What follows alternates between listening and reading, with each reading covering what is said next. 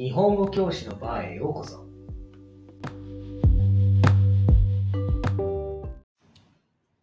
こんばんは、マスターです。こんばんは、マティーニです。こんばんは、あられです。元気ないね。今日初級の授業の後だからお疲れなんおです。疲れなんですね体力が HP がもう残ってない。風吹いたら倒れちゃう。じゃあ、まあまあ飲んでください。はーい、いただきます。そんなあられさんのことを疲れさせる コーナーが今日もやってまいりました。またまたあかの定期的に配信しています、えーマスター暴走会でございます。わー。パフパフ。えー今日は満を持して僕がずーっとやりたかったやつをすっげえハキハキ喋るじゃん。やります。なんだろいきます。う。はい。はい。今日はシン・ゴジラの回。ということで、この前も聞いたよ。違うんです。それシン・ウそれルト違うやね。あの、ごまかされないですからチェね。でもそうなん、シン・ウルトラマンやって、チェーンソーマンやってと、こう、僕のキモいのをね、こう回数を重ねてやってきたんですけど、はシン・ウルトラマンはマティーニさんがご覧になってたじゃないですか。はいはい。で、チェーンソーマンは、うんあのリアクションこそなかったけれど、お二人にお貸しして、お二人ともこう読んだことがあた、る読みました。状態だったと思うんですけど、はい。シン・ゴジラ、うん。まだ見てないでしょ、お二人とあのね、ちょっとだけ見てやめた。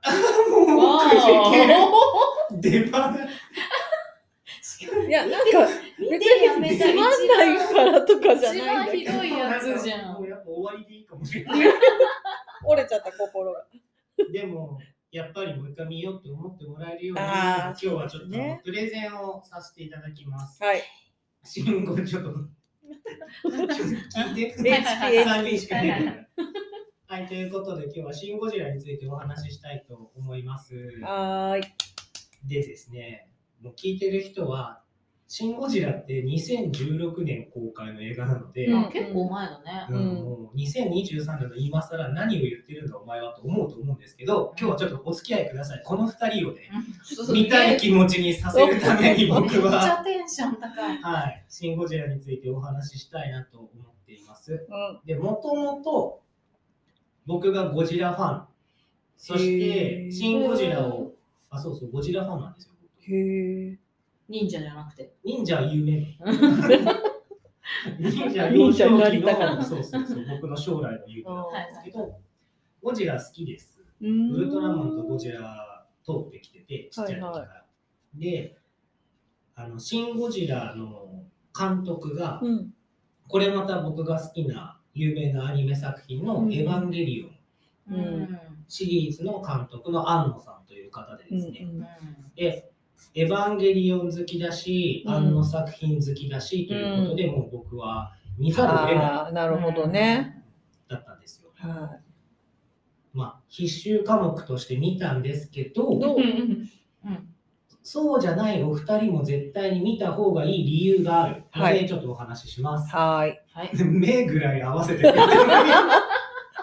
ラジオなんだからさ、聞こえない、どういう状況顔見えない人もさ、反応を察しちゃうよ。分かっちゃうよね。今、机のさ、模様のシワの数数えてたでしょ、も木目見て。でも、それがガラッと変わるように、全くね、全くお。話しします。で、まあ、このシン・ゴジラっていう作品のちょっとあらましなんですけど、あらましというか、どういう背景でさこう制作されたのかっていうのがあって、全然何も書いてないびっくりした。メモ見てんのあでもちょっとメモしたんですよ。間違ったこと真面目、真面目。言えないな。えらいえらい。なんか、エヴァンゲリオンのテレビアニメシリーズが終わった後うに、ん。あれは劇場版、まあ、ここはちょっと応用次回話すんですけど、うん劇場版のエヴァンゲリオンのアニメシリーズがうん。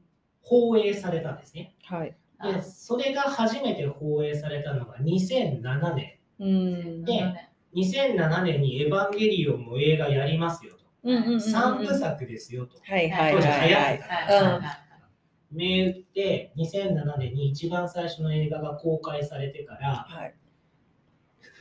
エヴァンゲリオンの映画のシリーズが終わったのが2020年だそうですよね。うんうんで、まあ、なんか長かったよね。そうなんですよ。うんもう小学生がね、社会人になるぐらいのそうだな年数が経ったんですけど、はいはいあの、その、3部作の予定だったものが結局4部作になったんです。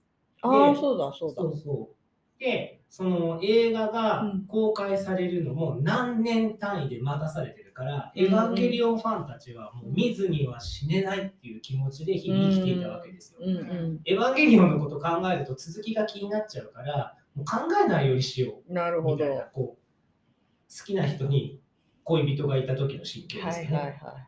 うん願っても叶わないしあいつのことなんか考えるのやめようみたいなうん少年漫画あるじゃないですか。ああいう感じ、ああいう。で、2012年に3部作目が公開されて、うんうんうん終わらなくて、うん。うん。次で終わりますっていう予告があって、はい4部目ができたとそう。ほう。4部目あるんかーい、続き気になるまずそこだよね。っていうはい2012年の後に、うん。同じ監督が、今、ゴジラ撮ってます。うん。っていう言っちゃったんだよね。情報が流れて、うん。公式に。うん、エヴァンゲリオンファンたちの半分はずっこけたんですよ。そうだよね。エヴァ、4はそうね。エヴァかけやと。うんうん、確かにで、ね。2012年に公開されて、まあ、結果から見れば8年間公開されなかったから、怒るものもおったし、うんまあ、気持ちもわかるんですけど、うん残りの半分のファンはうん喜んだんですよ。うんでなぜかというと、こうんの庵野監督というのがうん筋金入りの特撮オタクだということは業界で有名だからあで、まあ、シン・ウルトラマンも同じ庵野監督なんですけど、うんまあ、シン・ウルトラマンのより前にシン・ゴジラを、うんあの作って、うんあの新シリーズが始まってるんですけど、そこでうんうんうんで、エヴァンゲリオンの最終の映画のタイトルも新エヴァンゲリオンだったと。で、こう、シーンが続いてるんですけど、うだそよね。の一番最初がシン・ゴジラ。うんうんうん。で、このシン・ゴジラの見どころ、はい。その1うん、めちゃくちゃ豪華な出演陣。はで、うん。あのメインキャストとしてあ。は、うん。長谷川博己さん。あ鈴木京香さんのはいはいご主人はが、まあ、主人公ででその脇を固めるこうキャあのキャラクターたちあ。も、うん。えー例えば誰、えーと、もう亡くなっちゃいましたけど、大杉蓮とか、ああとは誰がいたかな、石原さとみちゃんとあか、まあ、豪華なメンバーが、うんうんうんあとあの竹野内豊。が出てるんですけど、うんまあまあ映画によく出るスターたちじゃないうんうんですかね。うんでも、うん。エキストラうん。っていうぐらい1秒も映らないようなシーンで、民放の主役級のうん。俳優さん、アイドルたちが。めちゃくちゃ贅沢に使われている。あ例えば、えー、あ、うん名前忘れちゃあ。った頼むよ。台本。シン・ウルトラマンの主人公、ほら、あ、はいはいはいはい。斎藤工はい。斎藤工とかも本当に、はいあれ斎藤工だったよね、うんうんうんっていうぐらいうん。へえ。出てるんです。わあ、贅沢使いですね。はい、本当に。あともうなんか、いろいろあってテレビ出なくなっちゃったけど、小出圭介君とうほうほう。あれ、小出圭介に似てたよねうんっていうぐらいワンショットでパッて出てる。あで、セリフとかもあればいいあ。方で、あようときめいていた。AKB 上がりのほやほやの前で会っちゃうとか。パッて出てきて、うん。何これみたいなシーンで使われるんですよ。本当に贅沢にいろんな俳優さんたちが使われていて、はいはい。セリフがあるキャラクターたちを含めて本当にこう、見応えのある、その誰が出てるか探してるだけで楽しい。へえ。高橋一生とか、あとはは、えー市川美香子いはいはいこうなはんか味のある俳優さんたち、いろんな表情がある俳優さんたちがきちんとこう物語を構成する役割としてああの存在してるんですけい。ど、うん。ちょい役の豪華さっていうだけで非常に贅沢と なるほど。いうところが一つ。はい。ちょっと見たくなった？うんちょっとなんか。うん、ちょっと今の中に私の好きな人がいなかったあからあらあら。りいや、いるかもしれないよ。出てないだけで。もう僕のね話ちょい役でうんちょっと今んとこいなかった。あなんかいい。まあ、そういう豪華な贅沢なね、うんうんいくらかかってんだっていうぐらいたくさんのキャはいストが出てるはいはうんい。へえ。です。で、もう一つ見どころ、その2、うんあのゴジラではなく、ヒューマンドラマだという見どころ。なるほど。でですね、はい。こうゴジラって聞いたら、こううん2人や僕の世代でこうパッと思い浮かぶのって、平成ゴジラシリーズだと思うんですよ。いわゆるゴジラ VS ハハハっていう、ゴジラが違う怪獣とあ、戦そうう映画ですね。うんモスラ。モスラとか、キングギドラとか、あ、そうそうそ街の中を壊しながら戦うやつでしょ。そうそうそういい迷惑ですう。ね。そビオう。いいラ迷惑じゃない、迷惑。ただの迷惑。そうそううんあ、ごめんなさいね。ビビオランテとかご存知ないですか？ご存知ないです。はい見たらわかんのかなお二人ともこう弟さんがいらっしゃるから世代がそう、弟はね、大好きだったから、へーいっぱいフィギュアありましたよ。ただ、それがちょっとウルトラマンと混ざってるからそうで、すよ怪獣だからね。ゴジラ対カネゴンとか思っちゃうんだよね。違うのにバルタン星人とそうかね。そうそうそう。それはあちらですそうですね。それはねそうだね。つぶらやが。はいねではいまあそのゴジラっていうイメージ僕もそうだったんですけど、うんゴジラってこう今まで幼少期からうん。まあその映画によっていろいろなんですけど、うんこう平成ゴジラシリーズは基本的に外敵として現れた怪獣たちをうんうんもともと生え抜きの日本の怪獣のゴジラがうん撃退してくれるみたいな、なるほど。生え抜きのね。ちょっとしたヒーローとしても、あ、そうなんだ。そうヒーローとして悪者じゃないんだね。それがまたあれであれなんだね。本当にこう昭和から平成までのゴジラシリーズで、うん本当ゴジラって作品によってうん全然こう立ち位置が変わるんですね。へまあ本当もう悪者でうんただのうん本当に厄介なもの。だった時もあるし、こう人間を守ってくれる。結果的に人間を守ってくれるものっていう描かれ方もしていて、うんまあ、作品によっては神様みたいに扱われていたりするんですけど、うんまあ、そういうイメージがあるゴジラうん。を安野が作るってなった時にどんな怪獣が出るのかなって思った人も多いと思うんですよ。うんあーうんうんうん VS でね。そうだね。うんどっち側なんだ。そうそうそううん。で新しい怪獣も作るのか、うん。ま今までの怪獣をリメイクするのかとか、うんいろいろ討論当時されてたんですけど、うん結果としてゴジラしか出てこないんですよ。あ、そうなんだ。シン・ゴジラってゴジラのみ怪う獣まいこと。なんだけどそのゴジラの描かれ方が、うんインパクト強いんですけど、うんあれはゴジラの映画ではなくて、ゴジラが来ちゃったどうするっていう日本人の映画なんです。ほー。そこが大きい見どころで。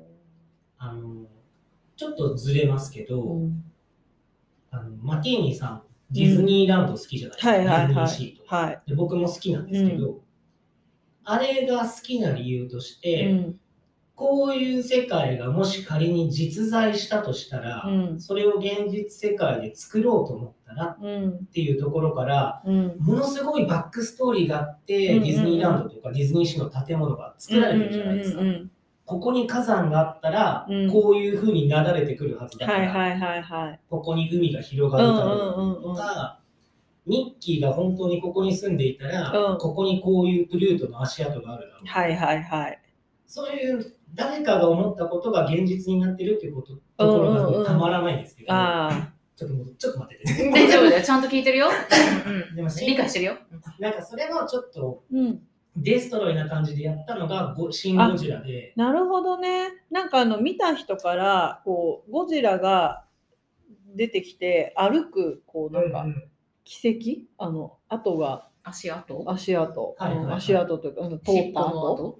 そうそうそう。がなんか映るみたいあな。そうそうそう。聞いたことそうなんですよ。なるほど。その造形的にもそれがあるうし、ん。今のこの日本うんうにん。ゴジラ来ちゃったら多分こうなるんだろうなっていうストーリーなんです。政府はどう動くか。あーだからその辺ちょっと新ウルトラマンもね。あ、そう、シン・ウルトラマンと同じはいだし、シン・ウルトララごめんなさいシン・ウルトラマンよりも色濃く描かれてて、うんで、例えば、その、ごめんなさい。あの、最初って海に爆発が起きて、うんうんうん。尻尾のようなものが見えたと。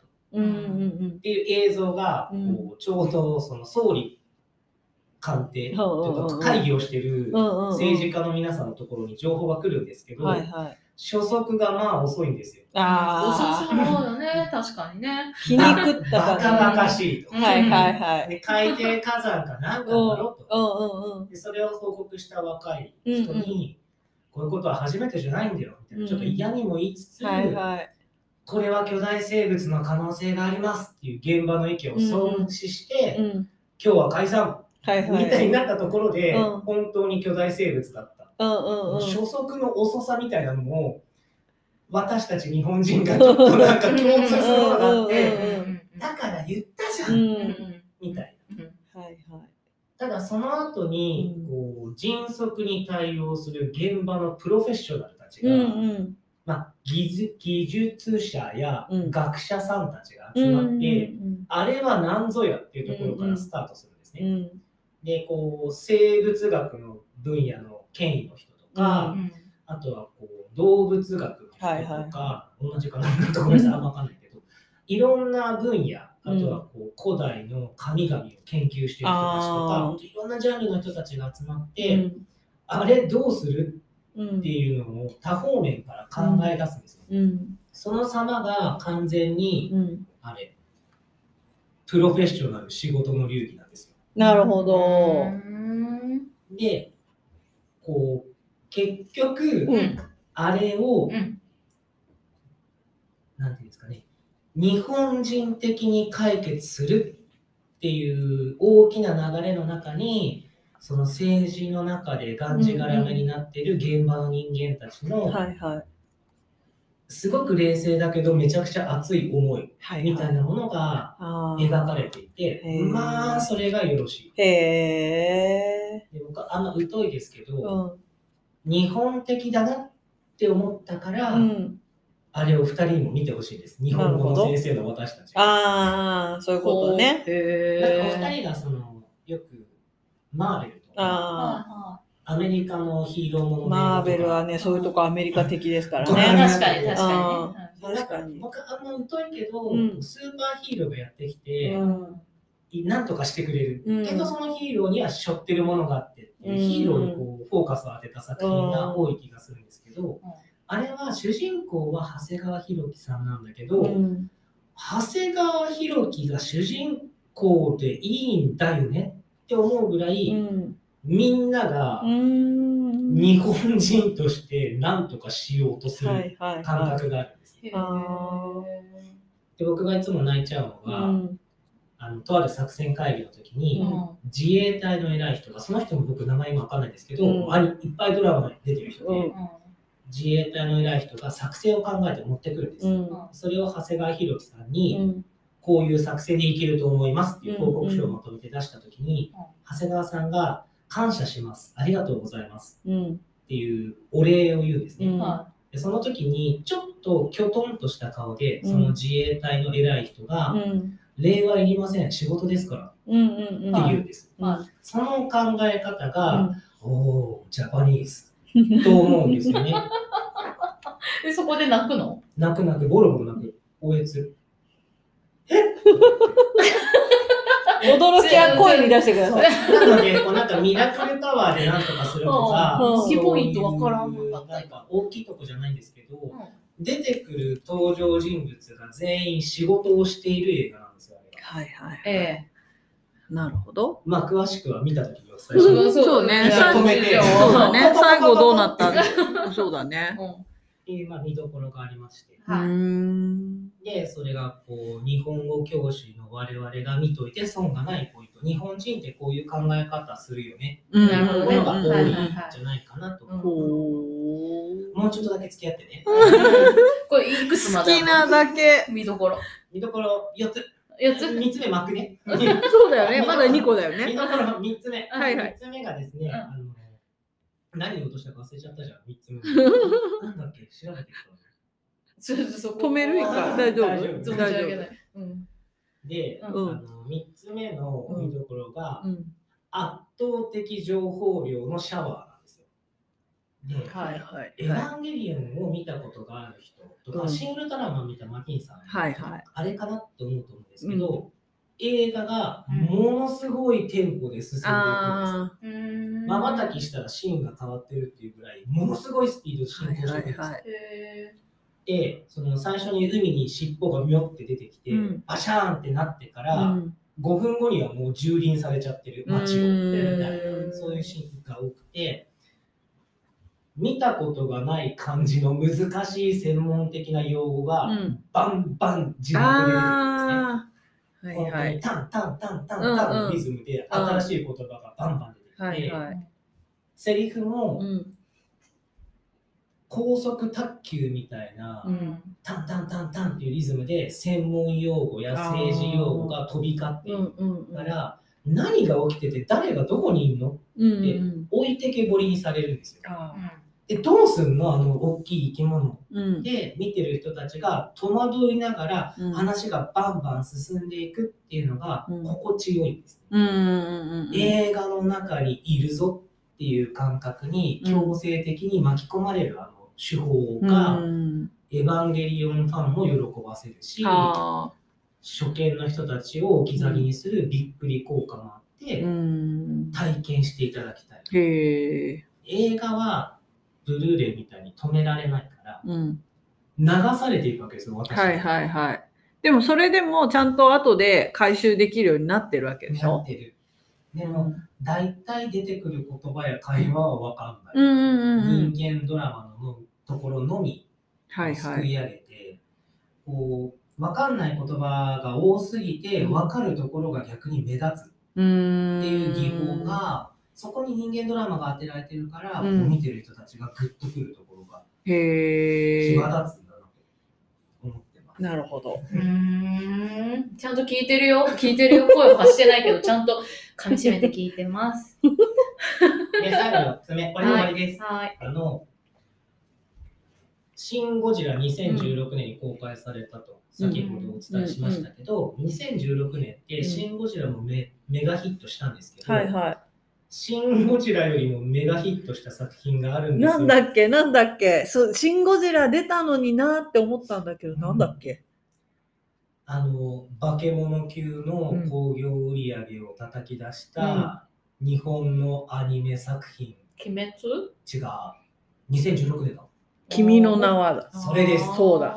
なんか同じぐらいだよね。夏だよね。時期もちょっと重なってるんですけど、君の名はが日本でもうバッカーンって興行。収入を叩き出して、うんまあ、シン・ゴジラもすごいことだったんですけど、うん君の名はの方が上上回っていたそうなんですね。うんうんでもまあ、君の名はとシン・ゴジラって当時の映画業界ではすごくキャッチーな2作だったんですけど、うんうんなんかもうそれしかないだろうっていうようなうん。邦画の中ではね、うんうん。これ初めてじゃないんですよ。うん。実は、初代ゴジラ、うんうんうんうん。まだ白黒映画の時の一番最初のゴジラがうん1954年にうん。54年。はい。うん戦後9年なんですよ。に放映されてるんですけど、うんバカみたいに人気になったんですね。うんうんうんでもそれを上回るバカみたいに売れた映画があるんですよ。54年にその映画の名前うが、ん。君の名はっていう。うわななどういうこと？1954年にも、そうだよね2016年にも、ーうん。君の名はという映画と、うん。ゴジラ、シン・ゴジラという映画がばっかみたいに売れた。すげえな。つまりこう当時を繰り返しているかのようなうん映画界全体としてのドラマもある。へえ、あ、そういうの面白い。うん。映画関係者の人たちが、うんこんなことあんの？うん。っていうような、うんたまたまだったそうなんですけど、へえ、それは面白い。全然違うやつ全です。然違う。うんアニメとかじゃなくて。違う違う戦後9年だもん。そうだよねアトムとかやってたのね。確かにそうああ、あそうね、手塚さんはね。僕も見たことはないんですけど、まあ、あの人間ドラマ、うん。なんかまあそううん、当時のなんかまあうん、世代を表したドラマみたいな感じだったそうです。だからさ、うん。あの新しい方の「君の名は」はさ結構あの年配の人も映画館に見に行ったっていうのはその時の記憶があってちょっと同じかもって勘違いして行った人がだいぶ多かったっていう、あ、そうなんだ。うん。アニメなのに？うん、だからアニメ化されたとかさ、うん。思い出した人もいたみたいですね、うん。ご年配の方で、うんうん。ゴジラ人気なんだ、え、君の名はって映画やってるああ、なんかその世代の人はね。映画館に足を運んだ人も多いというニュースを当時見ました。うん。へえ、それは面白いですね。でシン・ゴジラっていう作品がものすごく色濃くその初代ゴジラをオマージュしてて、うん。リスペクトしてるシーンが散りばめられてるんですね。んでこう初代ゴジラは僕もすごく大好きなんですけど、うん。怪獣がかっこいい映画ではなくて、うん。恐怖の対象としてゴジラを描いてるんですよ。うん。で戦後9年っていう時代背景もあって、うん。ゴジラはもう水爆の、うんうんうんえーなんて言ったらいいんですかね。水爆というものは意志を持ったうん。みたいな描かれ方をしていて、うんでシン・ゴジラもまあはしょりますけど、うん。核というものが非常にこう色濃く扱われていあて、ー。でどちらかというと怪獣の映画ではなくて、うんうんと台風とか地震とか津波のような災害として、うんうん災害が歩いてきたっていう感じの描かれ方をしていて、うん日本人がそこにどうやって打開策を見出すかうんっていうところもすごくシンクロするところがあって、は当時のゴジラファン、初代ゴジラを見に行った人たちもうならせたという出来栄えだ。へえ。まあちょっと話はあれですけど、核というものをね、日本人の私たちが考えないことっていうのは多分ないとう思うんですね。んだからこう、あれを扱う日本人の様子っていうものも、もしかしたら留学生よりも私たちの方が違った見方をするのかな。だね。モンスターパニックの映画じゃないっうんてみんなが思うんじゃないかなっていうのは、うんこの仕事をしていても思いました。うん、なるほど。初めて好きな映画何ですか？って言われて、シン・ゴジラです。でもね、みんなが面白いかどうかちょっとわかんない。そうだね。言葉的にもね、ちょっと。うんでしたね。うん。なるほど。はい。なので、はい日本人、日本語教師の私たちが見ると、ちょっと面白がって見られる怪 怪獣映画だと思うので、う。はい。今度見ましょうね。わかりました。アマゾンプライムにあるからね。はい、見ましょうね。見ましょうね。